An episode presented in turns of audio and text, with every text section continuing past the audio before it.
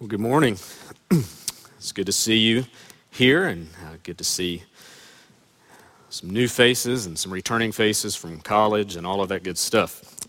And uh, it's a blessing to be gathered with you here today as we've been worshiping. I want to encourage you to take your Bibles and turn to the Old Testament book of Isaiah. Isaiah chapter 40 will be our passage uh, for today. We're going to be looking at verses 1 through 11.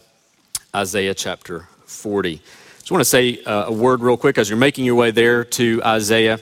Um, one of the privileges and blessings of serving here in Southern Maryland is to see uh, just a um, wide array of different people coming in and out of our area. It's a very transient area, and so we're always encouraged to see folks coming into our area and certainly into our church.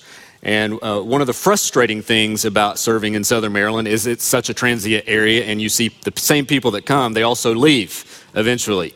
And uh, I know we have a couple of folks that are going to be departing here soon.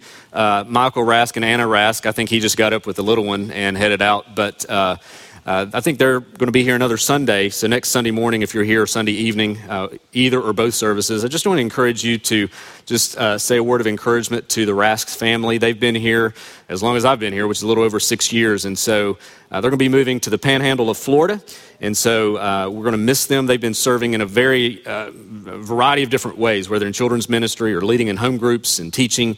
Uh, we're just blessed by them, been encouraged by them, and we're going to miss them greatly. So just encourage the Rask as you have opportunity to see them in the coming days and uh, uh, continue to pray for them as they move to Florida. And then Charlotte Oren is going to be going to Orlando, Florida uh, for, but she's coming back, we think. Uh, she's going to be gone about 10 months and uh, hopefully coming back to us, but uh, she'll be uh, heading out soon. So just encourage her as you have opportunity as well. Uh, Orlando, Florida Panhandle. I don't know there's a pattern here, and so people are moving south for the winter, I guess. But anyway, just to be able to encourage these folks, we're blessed by them. Charlotte serves in our worship ministry and in other areas as well, and so we're encouraged. just encourage her as well. Isaiah chapter 40. let's look at this together. We're going to be looking at verses 1 through 11. Uh, let me just read this and then we'll pray. Isaiah 40, beginning in verse 1 Comfort, comfort my people, says your God. Speak tenderly to Jerusalem and cry to her that her warfare is ended, that her iniquity is pardoned, that she has received from the Lord's hand double for all her sins. A voice cries, In the wilderness, prepare the way of the Lord, make straight in the desert a highway for our God. Every valley shall be lifted up, and every mountain and hill be made low. The uneven ground shall become level, and the rough places a plain. And the glory of the Lord shall be revealed, and all flesh shall see it together, for the mouth of the Lord has spoken. A voice cries, or a voice says, Cry. And I said, What shall I cry? All flesh is grass, and all its beauty is like the flower of the field. The grass withers, the flower fades when the breath of the Lord blows on it. Surely the people are grass. The grass withers, the flower fades, but the word of our God will stand forever. Get you up to a high mountain, O Zion, herald of good news. Lift up your voice with strength, O Jerusalem, herald of good news. Lift it up, fear not. Say to the cities of Judah, Behold your God, behold, the Lord God comes with might, and his arm rules for him. Behold, his reward is with him and his recompense before him. He will tend his flock like a shepherd. He will gather the lambs in his arms. He will carry them in his bosom and gently lead those who are with young. Let's pray. Father, we thank you for your word. We ask now that you would give us understanding of it. In Jesus' name, amen. All of us can find things that disappoint us. Even you, glass half full people, find things that disappoint you. Maybe you've been disappointed in yourself lately. Maybe you've been discouraged by or disappointed by a good friend. Maybe disappointed in a particular relationship or in your spouse or children. Maybe disappointed with where you are in your career or disappointed with your employer. Maybe you've been disappointed by the church. And dare we even say it, maybe you have grown disappointed by God. Disappointment comes in a variety of circumstances for various reasons and in varying levels of intensity. But the bottom line is this we live in a world filled with disappointment because we live in a world that's broken. We live in a world that's broken and affected by the reality of sin. The issue we often face in this broken world is that disappointments will come and oftentimes they come so frequently that we might find ourselves losing all sense of hope. But one of the graces of God that we find in His Word is that God often speaks words of comfort, words of hope, words of assurance into the midst of our disappointments and discouragements and failures. This is exactly what we have here in Isaiah chapter 40. Isaiah 40 represents a turning point in the book. Now, it's a large book of the Old Testament, I think 66 chapters. It's a large book. And most scholars divide the book into at least two sections, some three, but at least two, in chapters 1 through 39. And then there's a transition here in chapter 40 through the rest of the book. Had we had time to spend in all of Isaiah, we would notice that in the first 39 chapters that Isaiah had been called as a prophet to preach God's to God's people, confronting them in their wickedness and warning them of pending judgment and discipline that's coming from God. In fact, he would often find the people of God putting their hopes in surrounding nations, and he would call them to repent of that. And then he would also call out and confront the surrounding nations for their deception. He called them in confrontation. He had a lot to say to them. And all of this culminates in chapter 39, verses 5 through 7. You just look there, just a few verses previous to chapter 40, verse 5. Then Isaiah said to Hezekiah, Hear the word of the Lord of hosts. Behold, the days are coming when all that is in your house and all that your fathers have stored up till this day shall be carried to Babylon. Nothing shall be left, says the Lord, and some of your own sons who will come from you, whom your father, whom you, whom you will father, shall be taken away, and they shall be eunuchs in the palace of the king of Babylon.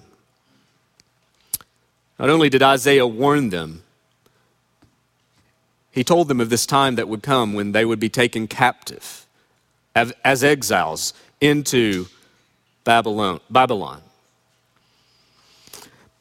But that's not all that we have to Isaiah's prophetic ministry. Had we ended in chapter 39, it would be quite a dark scene, wouldn't it? But what we have now in chapter 40 is Isaiah's ministry takes a turn. He moves now from confrontation to consolation. He moves from pointing out the people's sin and warning them of coming judgment and discipline to now speaking words of comfort and hope to them. Isaiah now seems to, he looks to the future when Israel, now in captivity, he's looking hundreds of years, or at least a hundred years or so ahead, He's, he's now seeing a time when Israel's in captivity, and then he addresses them with hope and comfort. God does not want to leave his people in the midst of their greatest despair, self inflicted as it was, without providing them a word of comfort and hope. Friend, that's one of the things that we take away from Isaiah chapter 40 is that even in our greatest moments of despair, even in our greatest moments of disappointment and discouragement, God speaks words of comfort and hope into the lives of his people. And we can rest assured that God is faithful to bring that comfort. In fact, we're going to see four aspects of this comfort that he looks at here in Isaiah chapter 40. We're going to walk try to walk quickly through this this morning, but we're going to see four things about this comfort. We're going to see the context of comfort, we're going to notice the message of comfort, the assurance of comfort, and the spreading of this comfort as we walk through these 11 verses together. Let's first begin with the context of comfort. We've already kind of seen it. Verses 1 and 2, we see he says, or he's being told, Comfort, comfort my people, says your God. This is God's word to Isaiah, at least Isaiah, maybe others, but at least to Isaiah is being told to go comfort the people. Repeated here twice for emphasis. It means to be relieved or to be eased. It has this idea, when we, when we hear the word comfort, it has this idea of breathing again. Breathing again. Isaiah is looking well now into the future here, and he, he speaks into a time when Israel would be at their lowest, taken captives, Jerusalem leveled, they've been defeated, their homes have been destroyed, the temple's destroyed, and now they're living in a foreign land under foreign captivity, surrounded by foreign worship, pagan worship. Try to get our understanding of this. You know, a lot of times college and professional athletic teams, they'll typically have a time after a game. They've played a game, they'll, they'll typically have a time where they go into uh, they'll, they'll have film day. It's usually right after the game, maybe the day after, and they'll, they'll kind of watch the film of the game or the match, whatever's going on, and they will review that and they will see things that, that, that's happened so that they can learn and improve from it. They'll go uh, they spend that time watching film so that they can grow from that. Well, Isaiah 40 is kind of like having that game film in advance before the game was even played, before that even unfolded. They're kind of able to see through this prophetic ministry of Isaiah how things are going to unfold and how things are going to happen. The fact that Israel will be taken captive into Babylon, the fact that they will be uh, under, under domination there. And what he's doing now is he's speaking words of comfort and hope when that day would come. Whatever may lie ahead for God's people, they should take comfort in the fact that God's ultimate plan for them is not their destruction, but rather their redemption. This is encouraging. Indeed, he goes on in verse 2 and tells them what they would enjoy. Notice that. Speak tenderly. Notice the, the care here. If you're reading through Isaiah, there's a lot of difficult things the prophet says to the people. A lot of confrontation, a lot of, a lot of rebuke. Now, comfort. Speak tenderly to Jerusalem and cry to her. What's, what, what's, the, what's the message here? In this case, that her warfare is ended, that her iniquity is pardoned, and that she has received from the Lord's hand double, or better, ample, for all her sins. This is amazing. Knowing, listen, this is what's going on here. Knowing full well that his people would forsake him God nevertheless promises to redeem them in advance. This is amazing. God knows they're not going to repent. God knows Jerusalem's going to be attacked. He's going to send people to attack it. He's going to send people to level the city, to level the temple, that the worship of God in God's city, in God's land, will be no more. And Israel will, des- will get what they deserved because of their idolatry and rebellion. And yet, God here promises them that there's coming a day when He's going to redeem them, when He's going to bring them back, when He's going to rescue them. God is promising that their suffering will not last, that their sin will be pardoned. There will come a time when they will have suffered enough from God's perspective. And the reason that they will be pardoned is because God Himself will act, as we will soon see in the following verses. But before we move on, we need to consider the context here of God's message of comfort. It's the context of failure. God is speaking words of comfort and words of hope to a people that have utterly failed.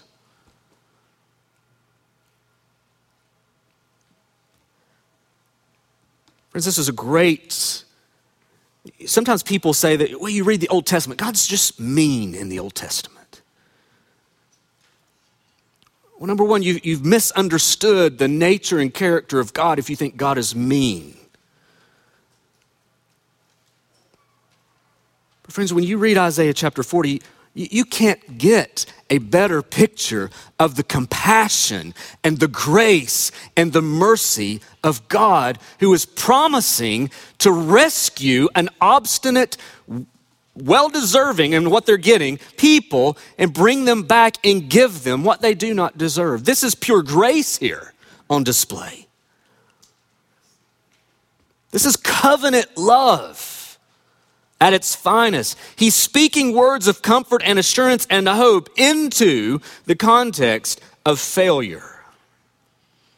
Friends, God's greatest intention towards his people is not condemnation, it is comfort. You and I need to take that away today. When we, when we hear these words, speaking to Israel here, but there's application certainly that extends far beyond the context of exile, as we will see. One of the things you need to, if you check out, you like fall asleep the rest of the sermon, know this God's desire for you as his people is not condemnation, it is comfort. It is hope. It is joy, peace. That is what he desires for you.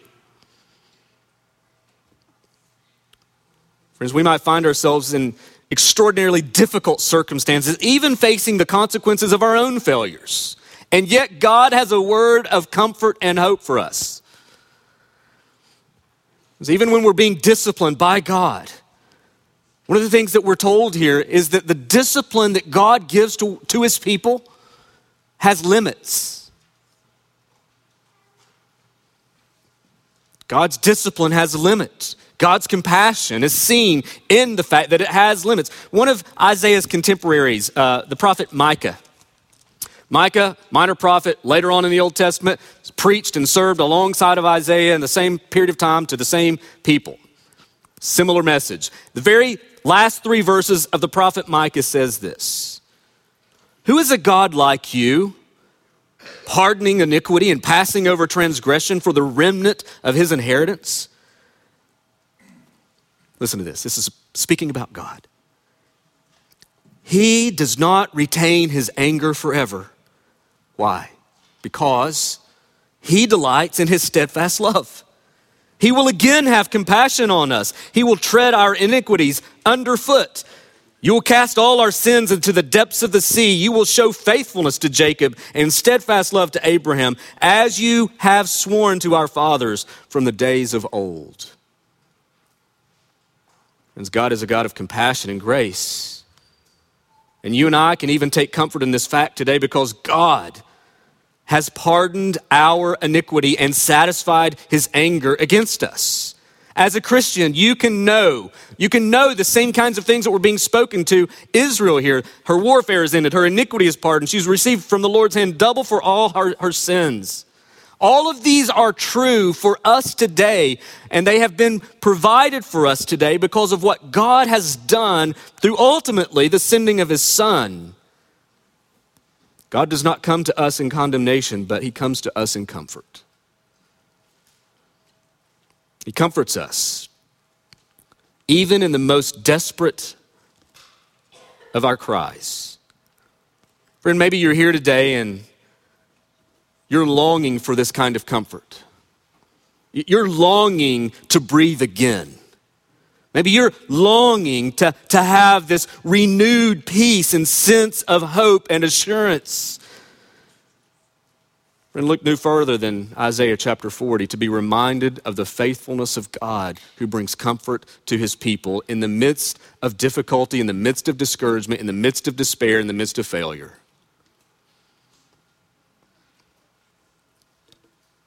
Maybe you're here today and, and you're looking for comfort, but, and, and you've never had this kind of comfort. One of the things you're going to see as we work our way through the rest of this passage is that the only place that you can find this comfort is in the Lord Jesus Christ. So let's move now to the message of comfort. We see the context. The context is not when the people are doing well. Context is not in the midst of where people are, are doing gloriously and they're, they're living righteously. They're, they're doing as good as you can be. No, this is in context of failure. But what is the message? The message of comfort. Look at verses three through five. A voice. So Isaiah hears voices. A couple of them here in this passage. Not in a crazy way, but there's a voice that cries in verse three. The question that, that comes out of verses 1 and 2 is how can God declare his people pardoned? How can that be? I mean, is he saying that they have somehow earned this pardon based upon time served in exile? 70 years of imprisonment, that's good enough. And so they've kind of saved themselves by earning this pardon? Not at all. They're pardoned only because God acts to pardon them and God acts to redeem them. But how does He do that? what we're going to see here is, is that unfold. Notice this voice in verse 3. A voice cries, In the wilderness, prepare the way of the Lord, make straight in the desert a highway for our God. Every valley shall be lifted up, every mountain and hill be made low, the uneven ground shall become level, and the rough places a plain, and the glory of the Lord shall be revealed. And all flesh shall see it together, for the mouth of the Lord has spoken. Notice, I want you to notice three things in these verses here about, about this message of comfort. Notice the, the first thing that we see is the certainty of rescue. There's a certain rescue that's being promised here. Notice he says, in the wilderness, prepare the way of the Lord, prepare the, the, the highway of God. Make straight in the desert a highway for our God. Every valley shall be lifted up. He goes on there. He's talking, he's speaking of making straight a highway in the desert, lifting up valleys, making low hills and mountains, leveling, leveling the ground. I mean, is he saying, okay, people in exile, you need to get your, your, your, your track hoes out, you need to get all of your heavy equipment out and start making a legitimate highway? Is he saying? No, he's using figurative language here. Simply figurative language showing that God must come to rescue and restore his people. And all of this language of leveling and all of this language of making straight is simply language that says that God's road will be freed of all obstacles and he will and he must come without fail. Nothing will stop him, nothing will hinder him.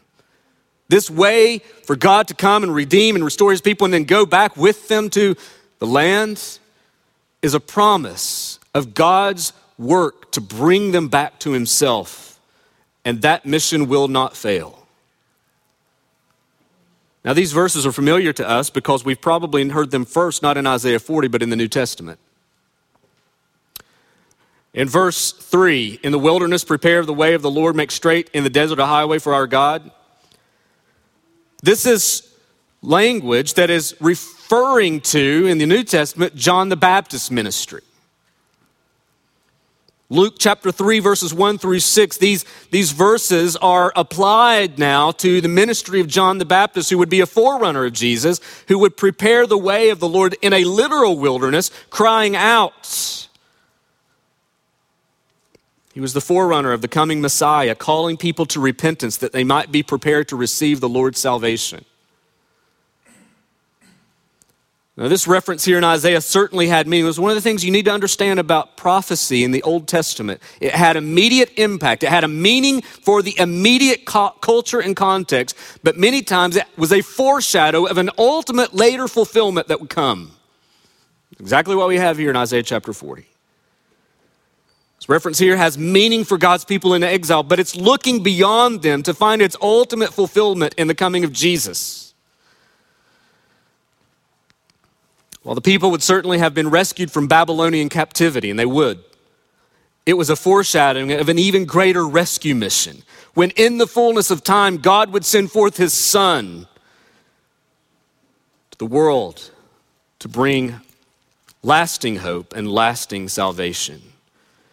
In John chapter 1, Gospel of John chapter 1, verse 6, so, we're told about John the Baptist there was a man sent from God whose name was John. He came as a witness to bear witness about the light, that all might believe through him. He was not the light, but he came to bear witness about the light. The true light, which enlightens everyone, was coming into the world.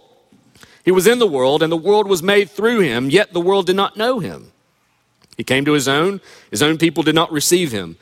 But to all who did receive him, who believed in his name, he gave the right to become children of God who were born not of blood, nor of the will of the flesh, nor of the will of man, but of God. And then we see there in verse 14, and the Word became flesh and dwelt among us. The Word became flesh and dwelt among us. Friends, one of the things that we celebrate at Christmas is the fulfillment of this prophecy here in Isaiah chapter 40. And it's no longer that God will come. The truth that we celebrate today is the fact that God has come. He has come in the person of Jesus Christ. The, John the Baptist was preparing the way of the Lord, and the Messiah came. Friend, this is good news for you. If you're here today and you're, you're, you're, you're longing for that comfort that you see referenced here, and you've never known this comfort, you've never known this peace, you've never known what, it, what it's like to have this, this relationship with God, friend, here is the promise for us that Jesus comes into the world as the one who would fulfill all prophecies. He is the one who came into the world, who lived a perfect life, and yet died the sinner's death in our place, so that those who would put their hope and trust in him, their sins would be forgiven and they would be reconciled to God forever. Truly rescued, truly reconciled forever. And if you don't know that hope, we would urge you today to place your hope in Jesus Christ, that you would see Jesus for who he is, the fulfillment of these promises and truths came into the world so that we could receive him in faith. So there's this message that we have of a certain rescue, a rescue that was promised, a rescue that happened temporally in the fact that they were released from Babylonian exile and brought back to the land. But, friend, you read the Old Testament, the Old Testament does not end well. People of God go back to Jerusalem, they rebuild the temple, not nearly as good as the first one. What happens? They go back into idolatry. They go back into their old ways. And then there's this 400 year period of darkness. But when the fullness of time had come, God did send forth his son. And it was this son who would bring true and lasting hope and comfort into the world. Friend, if you don't know that comfort, look to Jesus. Look to the one who can give you that comfort. And then the, a second aspect of this message is a revealed glory. Look at what the text says Verses 3 and 4 is just talking about how the preparation is being made and God is going to come. Nothing's going to hinder him. The people should prepare for that. And the glory, verse 5, and the glory of the Lord shall be, be revealed.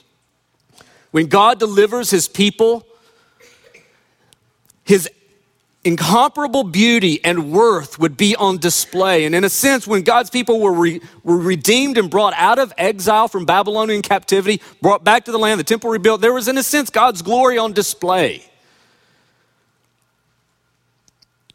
But, friend, there would be an even greater glory that would come.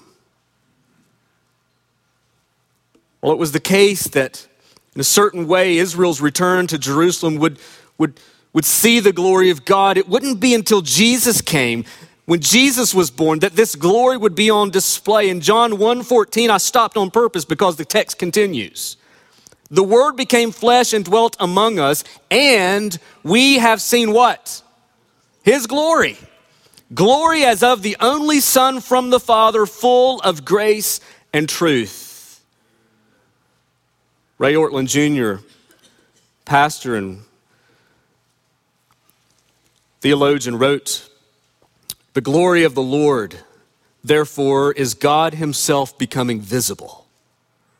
God bringing His presence down to us, God displaying His beauty before us, the true answer to our deepest longings.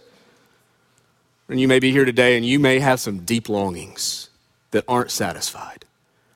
You may have some enormous discouragements, disappointments maybe on the verge of even despairing. But hear this truth. Hear this promise that the glory of the Lord shall be revealed. Promise looking forward. Friends, the glory of the Lord has been revealed in the person and work of Jesus Christ. The glory of God on display for all the world to see and all the world to know. Which leads me to the third point of this message that has a universal impact, and you see it right there in the text, verse 5b. The glory of the Lord shall be revealed in what? All flesh. This is not a secret. It just happened in a corner of the world for no one to be impacted by, it, no one to see. All flesh shall see it together. Why? For the mouth of the Lord has spoken. It is guaranteed, and friends, it has happened. Israel's rescue and restoration would be the news story of that day.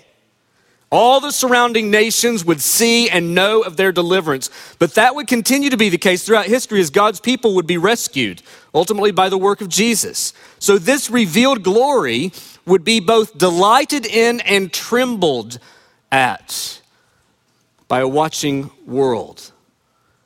Friends, this coming glory, this, this rescue from exile that pointed ahead to the rescue that Jesus would bring would be on display for the nations to see, for the benefit even of the nations. In fact, if you read in Isaiah chapter 49, a few chapters later, speaking about Israel and to the coming Messiah in Isaiah chapter 49, verse 1 Listen to me, O coastlands, and give attention, you peoples from afar. The Lord called me from the womb, from the body of my mother. He named my name. He made my mouth like a sharp sword. In the shadow of his hand, he hid me. He made me a polished arrow. In his quiver, he hid me away. And he said to me, You are my servant, Israel, in whom I will be glorified. But I said, I have labored in vain. I've spent my strength for nothing in vanity. Yet surely my right is with the Lord and my recompense with God. And now the Lord says, He who formed me from the womb, to be his servant, to bring Jacob back to him, and that Israel might be gathered to him, for I am honored in the eyes of the Lord, and my God has become my strength. He says, Listen, it is too light a thing that you should be my servant to raise up the tribes of Jacob and to bring back the preserved of Israel. Notice what he says I will make you as a light for the nations. God's plan was not just for Israel. God's plan was not just restricted to the two nations, the northern kingdom and the southern kingdom being brought back to the land. That was too light a thing. God's vision and God's plan of redemption and restoration was international. It was for all peoples and all nations and all tribes. And yet, this is another reminder of our ongoing responsibility and obligation to the nations. You say, Pastor, why do we talk about missions a lot? It's because God talks about missions a lot. Why do we talk about the nations? We got work to do in here in our own community. Yes, we do. Get to work. There's a lot of people that has no work. There's a lot of places in the world that has no work going on in it. No gospel, no church. Friends, we have work to do. This universal impact is part of this message. There was this certain Redeemer that would come, there was this revealed glory that would be on display, impacting all nations. This was the message of comfort. Which leads me right to the third point the assurance of comfort, verse 6. Isaiah's not crazy, but he hears another voice, okay?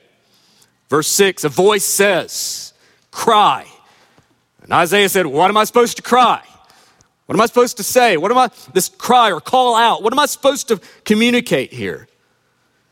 And we have this reference that's familiar to many of us. All flesh is grass, and all its beauty is like the flower of the field. The grass withers, the flower fades when the breath of the Lord blows on it. Surely the people are grass. The grass withers, the flower fades, but the word of our God will stand forever. What was he to cry out? Simply that men are transient and unreliable, but the Word of God stands forever. Here we see humanity is compared to grass and flowers, here today, gone tomorrow. These verses are a contrast between the instability of man and the stability of God. Men come and go, but God's word endures forever. The rescue then must not be a self achieved or self earned rescue. Man is incapable of that. He's, he's just fleeting. He's here today, gone tomorrow, and such, and he's like the grass, like the flowers. When the wind blows, it's gone. So if salvation comes, and it would, it must come from God. It must come from the one who has spoken, because it is God's word that stands forever. Friends, what a great reminder for us even today. There's, there's plenty of human failure to go around. But listen, we don't despair because salvation is not achieved by us. Our, re- our, our redemption and our rescue is not dependent upon how faithful we can be, but upon how faithful God is.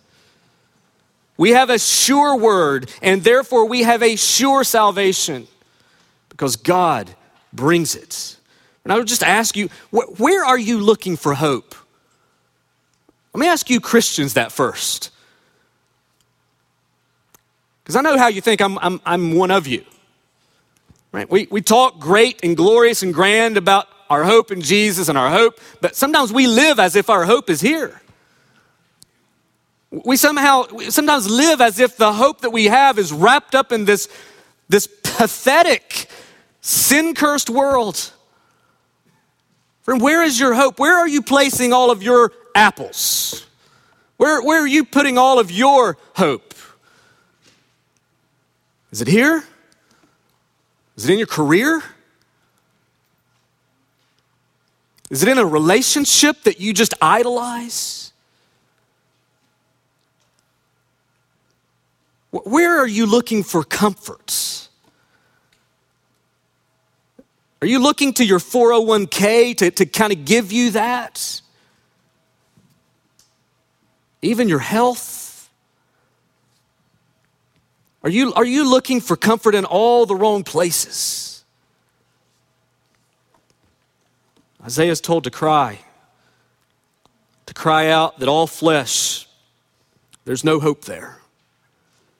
But there's great hope in God's word because it stands forever. And that is where we can place that hope.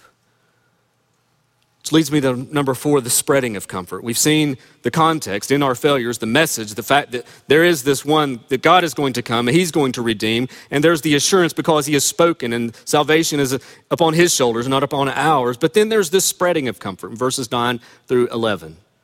This word of comfort was intended to bring hope to the people of God, even as they lived in Babylon. This is a miraculous thing that's going on here in Isaiah. Isaiah is living in the 700s. It's a long time ago. But he's speaking, he's speaking words of comfort and hope to a period of time that was going to be in the mid 500s. Isaiah was going to be dead then. He's going to be long gone, and most of the people that lived in his day would be gone with him. So he's speaking words of promise and hope to a people not yet born so that they could have this ongoing hope. Word of comfort was intended to bring hope in the midst of Israel's greatest despair as they lived as exiles in Babylon. Notice the change in these verses. Go back to verses 1 and 2. There were those who were sent to proclaim to Jerusalem to bring good news of comfort. Comfort, comfort my people. Speak tenderly to Jerusalem. So there's at least Isaiah here and other, other voices that were being exhorted to speak hope into Jerusalem. But notice what happens now in verse 9. Look who it is that's now speaking this word of comfort and hope. Get you up to a high mountain, O Zion, herald of good news. This is no longer just the prophets speaking here. This is now Jerusalem. This is now the people of God that have this responsibility to, to go high up on a mountain, to go tell it on a mountain. This is just, again, language being used here to emphasize how this message needed to be told and heard, projected far and wide. God's people need not fear that God had cast her off into, into to Babylonian captivity as if now the promises he had made previously will somehow fail. He says, Fear not. Get up on that high mountain and preach the good news of God's rescue to the cities around you. Let this message have a ripple effect. Notice the content of the message here. Behold your God. See God for who he is. God does not depend upon another to rescue his people, he comes himself. That is the great news of the gospel. God doesn't, God doesn't say, Well, who can I pick down there to, to kind of bring my people out of trouble? No, he comes himself. Behold your God. Behold, the Lord God comes with might, and his arm rules for him. Behold, his reward and recompense is with him and before him. God comes as a mighty warrior and accomplishes the redemption and rescue of his people by his strong arm. But, friends, he's not only a mighty warrior, he is a gentle shepherd. He will tend his flock like a shepherd. He will gather the lambs in his arms, he will carry them in his bosom and gently lead those that are with young. It's what a hope Israel had, and what a hope we have. This points well beyond the exile to the one who would come and fulfill this role of conquering king and compassionate shepherd. We sang this morning, O come, O come, Emmanuel, and ransom captive Israel that mourns in lonely exile here until the Son of God appear. Brothers and sisters, he has appeared. He has come. He accomplished everything that was required to bring us out of captivity. We know that on a particular night in Bethlehem, some 2,000 plus years ago, there were certain shepherds who encountered the Good Shepherd. And it was an angel that initially told them, Fear not, for behold, I bring you good news of a great joy that will be for just Israel. Wrong. For all the people, for all the nations. This news and hope will make all the difference in the world, friends, when you find yourselves facing yet another disappointment. If you find yourself wallowing in the midst of disappointments because your eyes have not fixed, been fixed upon this hope, this is assurance. This is comfort. God desires to speak words of comfort and hope into the midst of his people. So whether it's a relationship gone bad or a doctor's report that you didn't anticipate or a career that's not advancing like you thought or children that aren't behaving like you hoped or whatever the case may be, this is the news that will sustain you. This is the news that will comfort you. This is the news that will get you on because God is faithful to love and redeem and rescue and sustain his people.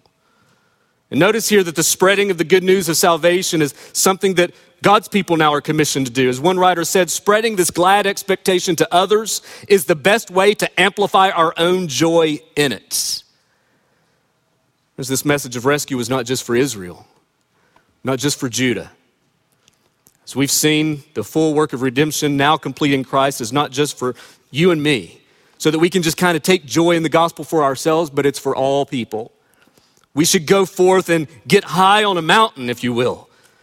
And as we do, we will increase our own joy in the good news by spreading that joy to others so that they too may enjoy the victory of the conquering king and the care of the gentle shepherd. You know, Isaiah's word here, all 66 chapters of it. Isaiah's word to God's people is amazing, but it's incomplete. It's amazing, but it's incomplete. God's people would be handed over many years later, and they would suffer under captivity. But about 70 years after that, Babylonians would be taken over by the Persians, and God's people would be released.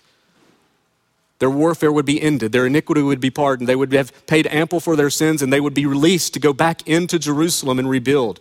But, friend, all of this, all of this is, is pointing well beyond the nation of Israel and a particular plot of land. Isaiah would later tell us in chapter 53 that there would come one who would be like a lamb led to the slaughter, who poured out his soul to death and bore the sins of many.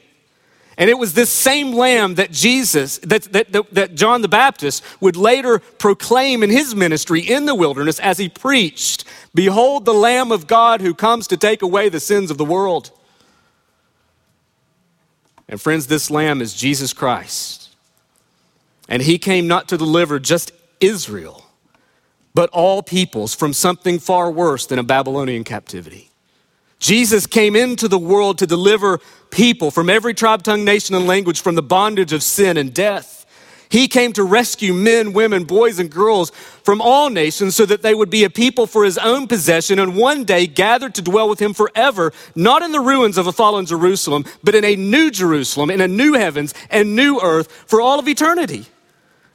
And Isaiah even knew that because in Isaiah chapter 65, this is what he says For behold, this is God speaking through the prophet. For behold, I create new heavens and a new earth, and the former things shall not be remembered or come into mind, but be glad and rejoice forever in that which I create. For behold, I create Jerusalem to be a joy and her people to be a gladness.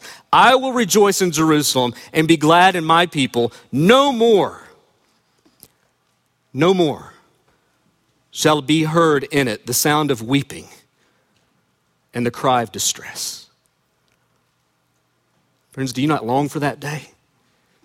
Do you not long for that day when, when in this new Jerusalem, in this new heavens, in this new earth, in it shall be heard no more the sound of weeping or the cries of distress or the disappointments or the discouragement or the failures that we all experience in this fallen, broken world? Friends, that is comforting. That is our hope. And only Jesus can give you that. Look to him and have comfort. Let's pray.